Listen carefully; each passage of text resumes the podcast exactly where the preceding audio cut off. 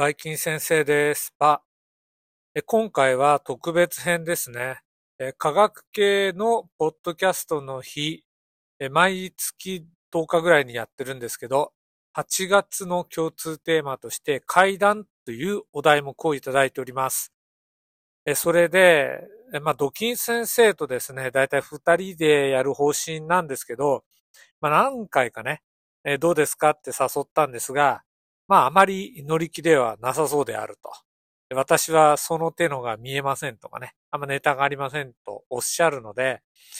えこれがですね、まあ、あのー、オンラ、オンエアされてるとしたら、ドキン先生は拒否ったということで解釈してください。で、もしドキン先生がやるぞと言ってくれたら、今のこの鳥はなしになります。はい。それでは本編の方を聞いてください。一人バイキン先生の階段になります。階段っていうと、まあ、だいたいお化けの話とかね、ホラーの話ですよね。でまずですね、大学ですから、大学それぞれっていうかな、あの、何かそういう言い伝えがあると思うんです。で、本学の場合、っていうか、こちらのね、キャンパスの場合、じゃあ何かあるかっていうと、はっきり言ってありません。私がもう10年ぐらい前にここに着任した時にいたね、学生院生たちが出ますよと。例えばそこそこのロッカーからあの人が出てきますよって言うんですけど、これはまあリアルな人が出てくるね。中に閉じ込められたやつが出てくるとか、別に階段でも何でもない。えそういうのはありました。で、それからですね、あの、まあ、朝、行ってみると、すんごい怖い顔、むくれた顔をした女性が、えー、なんか出てくると。はい。これも幽霊ではなく、実際に陰性の子がね、女の子なんですけど、えー、徹夜をして、お化粧もせずに、えー、ソファで出てたのが出てくるとか、もう全然あの階段でも何でもないリアルな、え大学の研究室の、まあ、日常のシーンと、えー、そういうのが、まあ、あるわけです。まあ、あえて言うとすると、私がですね、卒検生と夜8時ぐらいですかね、お話ししていたときに、いきなりあの、プリンターのスイッチが入って、インクジェットかな、ギーガチャンガチャンゴチョンゴチョンジーとかね、言い出したことはあります。で、それから、と、ほんと突然ですね、お昼過ぎだったと思うんですが、流しの上のね、パネルがパーンと落ちたんです。で、外れて、え床にですね、角材が落ちてきました。さすがにビビりましたね。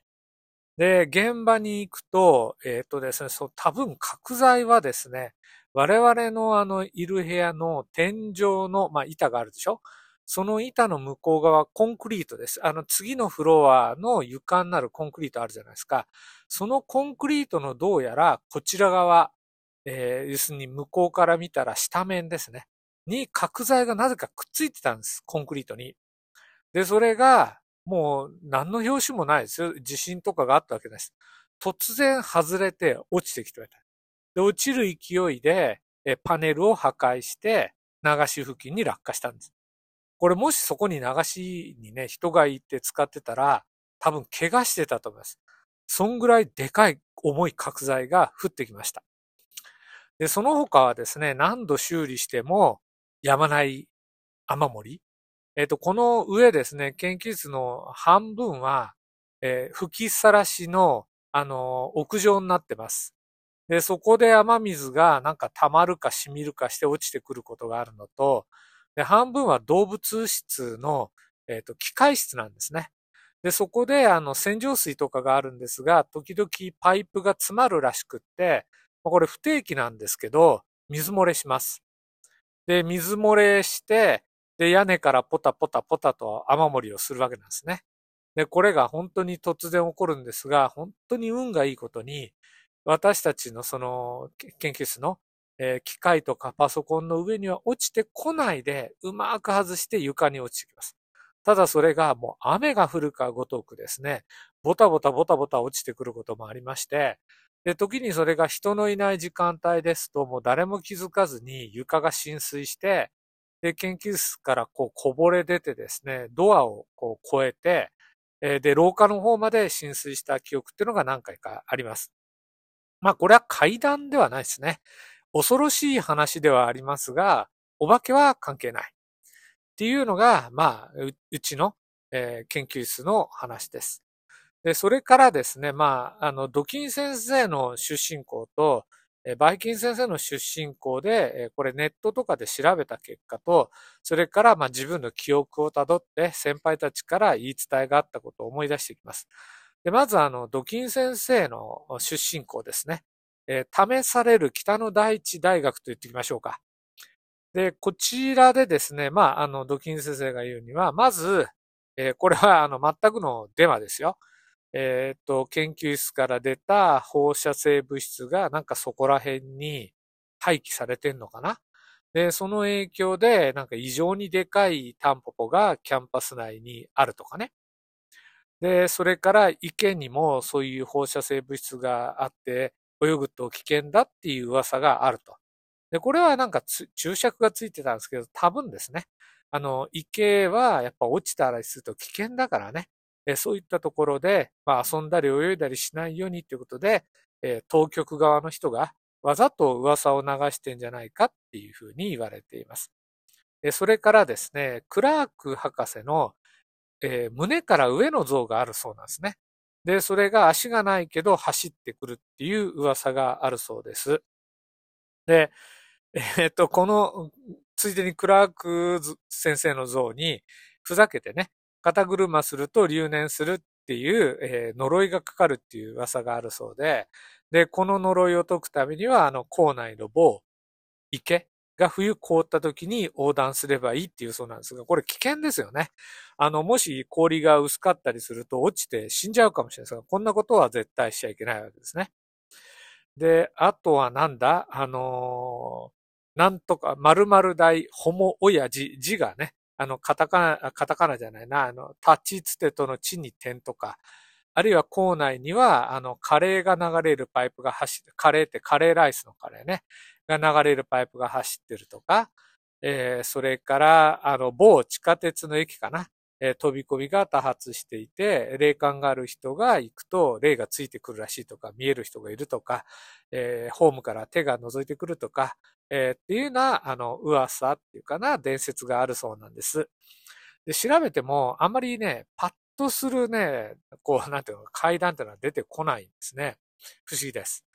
で、一方で、バイキン先生が行ってた大学ね、母校ですと、これね、たくさんあるんですね。で、ネットで調べたネタと、バイキン先生が先輩からね、言い伝えられたネタっていうのは割と、あの、合ってます。で、定番。まず、じゃじゃん。第1位かな、これ。星を見る少女。これはですね、あの、宿舎なんですね。で、えっ、ー、と、バイキン先生も含めて、だいたい1年生。え、それからちょっと長めにいると2年生ね。で、3年生以降はだいたい、まあ、追い出されるっていうか出ていくんですが、あの、宿舎でみんな泊まってます。で、宿舎は大きく分けて3箇所あるんですね。で、そのうちの、まあ、3箇所っていうかね、建物はたくさんあるんですよ。なんとか宿舎って名前がついた宿舎の塊が3箇所あるんです。で、そのうちの一つの宿舎の、で、女の子は多分ね、1階はないんですね。で、星を見る少女ですから、上の階にね、あの、いると。で、ある男の子がですね、えっ、ー、と、そのまあ、女性のいる宿舎が、まあね、年頃だから気になるんでね、どんな子がいるんかなって想像力を働かせながら、おそらくこう、窓越しにですね、影が見える。で、どうも女の子が夜な夜な、こう窓の外、えー、星を見てるような様子があると。で、えっ、ー、とですね、まあ、その男の子がすごい、こう、女の子と、女の子のことを気になって、意を決してですね、その、えー、部屋を訪ねていくと。えー、ところが、戸を叩いてみても返事がないと。で、おかしいなと思って、まあ、管理人さんにお願いをして、で、開けてもらったら、えー、首をね、つった女の子、女性がいたっていう話でね。で、その首をつった様子が星を見ているように見えたのだったっていうのがオチなんですね。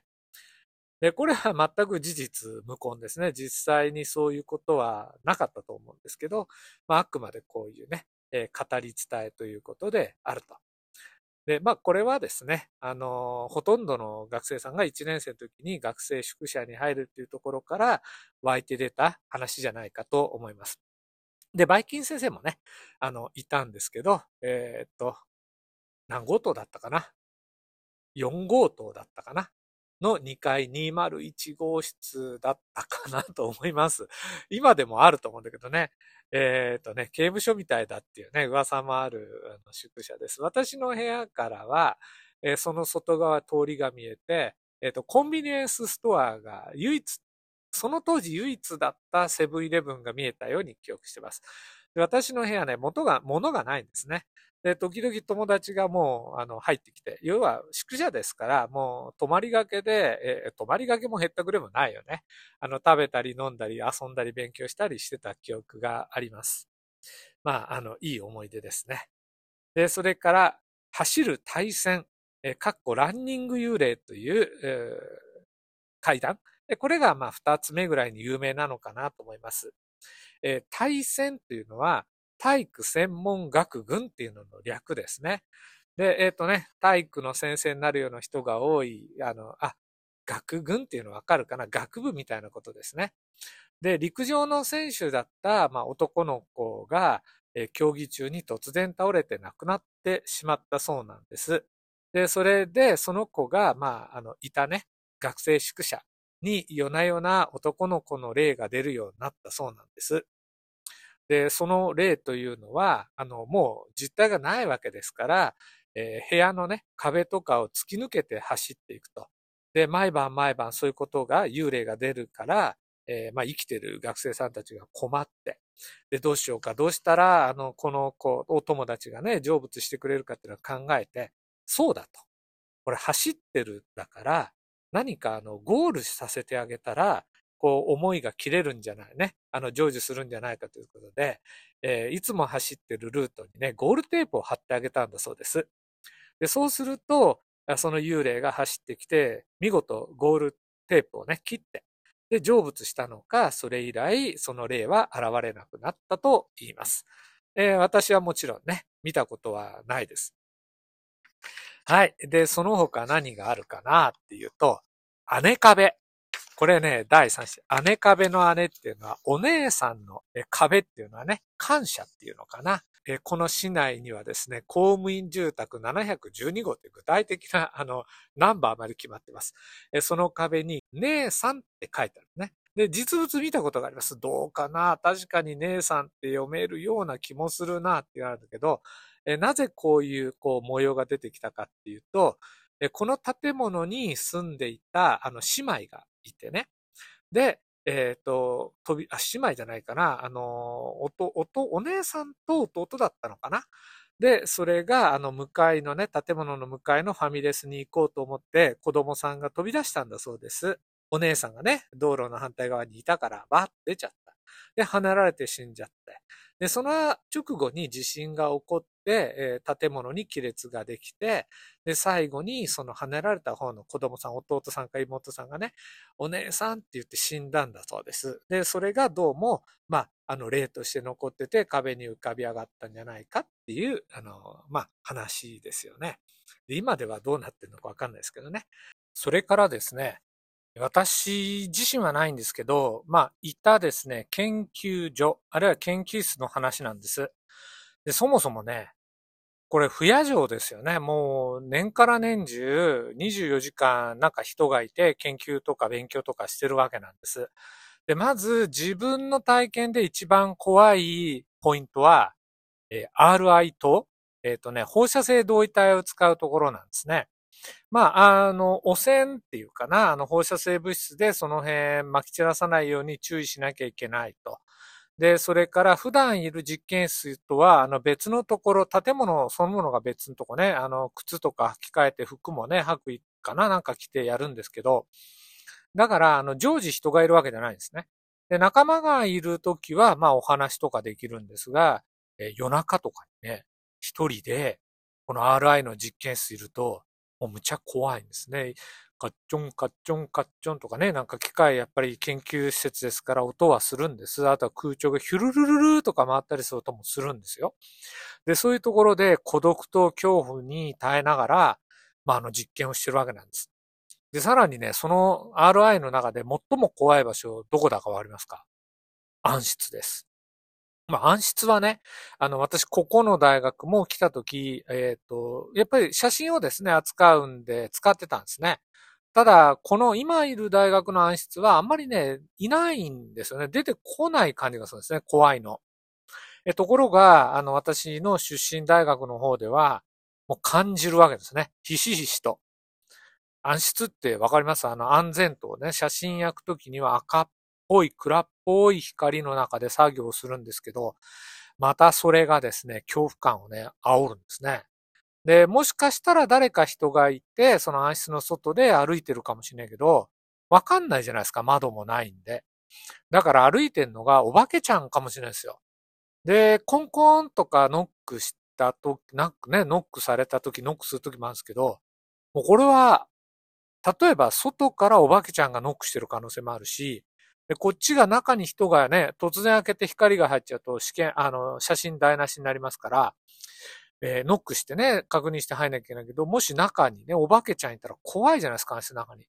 もう恐怖ドキドキの作業するのが暗室です。で、そこで、あの、結果がですね、出るわけです。えっ、ー、と、X 線フィルム上、あるいはね、あの、写真焼いて、こう、論文用に、は、はり、今では考えられないですけどね。で、写真を焼いて、その、あの、焼いた写真を論文に、原稿に貼り付けたんですよ、紙に。で、そういう時代だったんです。暗室むちゃ怖い。で、えっ、と、先輩、女性の先輩がいらっしゃいまして、私教えて、一時ね、教えてもらった人。私、あの、まあ、名前、えっ、と、その先輩だけが呼ぶような呼び方で、〇〇くん、〇〇くんって呼んでくれるんですけど、ねえねえ、今日ちょっとお願いだから、つって、え、何ですか？って言うと、怖いから一緒についてきてって言うんですね。ええー、俺も嫌ず帰って飯食いたいなと思ったけど、やっぱ先輩なんで逆らえないから、あの、一緒にこう実験、まあちょっとね、お手伝いしながら、話を、まあしながらですね、えー、まあ二人で、えー、怖えな畜生とか思いながら実験した、まあいい思い出があります。今ね、その先輩ね、どうしてらっしゃるんでしょうかね。もう元気でね、いらっしゃるといいんですけど、下手すると、あ、まあいいや。この先言うのやめとこう。はい。で、その他ですね、あの、私の、まあ、先輩とか後輩の中に見える人がですね、いわゆる例が。私見えません。で、研究所の共同実験室の、えっ、ー、とね、培養器の上に、おかっぱ頭の女の子が座ってるそうなんです。いつもね。私見えません。でも見える人同士では、あ、今日もいたよね、いたいた、なんていう会話がある。あるいは、えっ、ー、と、学校のね、周りの道路、ある交差点のとこにも、やっぱり、えっ、とね、白いワンピースかな？なんかドレスっぽいのを着た女性が立ってるそうなんです。私見えません。で、あそこでね、見える人がね、信号止まるの嫌なんだよねって、あの、その女性がね、いるからっていう会話も、あの、複数の証言があるんですね。で、それから、あの、私の後輩ね、あの、よく見える人が言ってたのが、首なし鎧武者って言ってですね。あの、まあ、えっ、ー、と、彼が、あの、お家にいると、え時々首なし鎧武者が寝てるとね、上乗っかってくると。で、首絞めながら、飛び降りろ、飛び降りろって言うんだそうですね。怖いですね。私はそんなの出たことがないんですけどね。怖いのむしろね、あの、新聞買ってくれ、取ってくれっていう押し売りのお兄ちゃんですね。そっちの方がよっぽどめんどくさくて怖かったですね。えー、そういう思い出があります。えっと、他、どんな話があるかな。えー、ちなみに、この大学、私がいた時、体育っていうのは1年生から4年生まで全学年ありました。で、しかもね、多分、月曜日の午前だったと思うんです。これは、えー、暑い夏の盛りでも、えー、寒い冬の盛りでもそうなんですね。で、あの、根性試しです。えー、必須の科目ですので、この単位が取れ、体育の単位が取れないと、もう卒業できません。で、えっ、ー、と、私のいた大学はこういった体育を通じてね、そういった心をあの鍛えてたんだと思います。で、バイキン先生は1年生の時サッカー、うん、まあ、撮ってて全然下手なんだけど、あの、友達に恵まれてるんで楽しかった思いがあります。で、それから2、3、4年生は連続して水泳を取りました。だから走ってないからね、あの、死んでもないし、幽霊にならなくて済んだんだと思います。今はバイキン先生になっちゃったんだけどね。で、水泳ついでに言いますと、あの、プールが屋外にあるんですよ。でね、それ競技用の、あの、オリンピックとかでも使えそうなプール。で、ものすごく深いんです。なぜならば、飛び込み台があるから。で、皆さんあのね、競技用の飛び込み台って上まで上がったことありますか？むちゃくちゃ怖いですよ。もう、あのね、プールがね、ちっちゃーく見えます。足の下の方に。で、それにめがけて飛び込めと。しかもこれね、冬に寒中水泳を兼ねてやるんです。で、真冬はね、もう外の池が凍るぐらい寒いんですね。だけど、プールは水が循環してるんで、まあ0度、あるいは0度以下になってるかもしれないですけど、凍らないんですね。で、まず、あの、屋内の噴水、あの、温水プールから出るだけでもむちゃ寒い。で、出て、その冷たいね、屋外のプールで泳ぐ、水に入る。もう正気の沙汰ではありません。でも泳ぎます。おそらくこれはね、冬にもし水に落ちても生き残れるようにっていう意味を込めた教育トレーニングだったんだと思います。で、さらにですね、飛び込み台から飛び込むっていう試練が待ってます。で、当然あの男女共学なので、あの、両方ね、一緒に男の子も女の子も水着に着替えて、あの、体育、水泳やるんですけど、飛び込むのがね、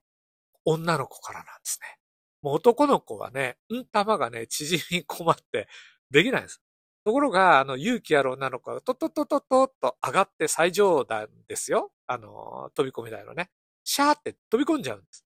もうこれを見た男子諸君、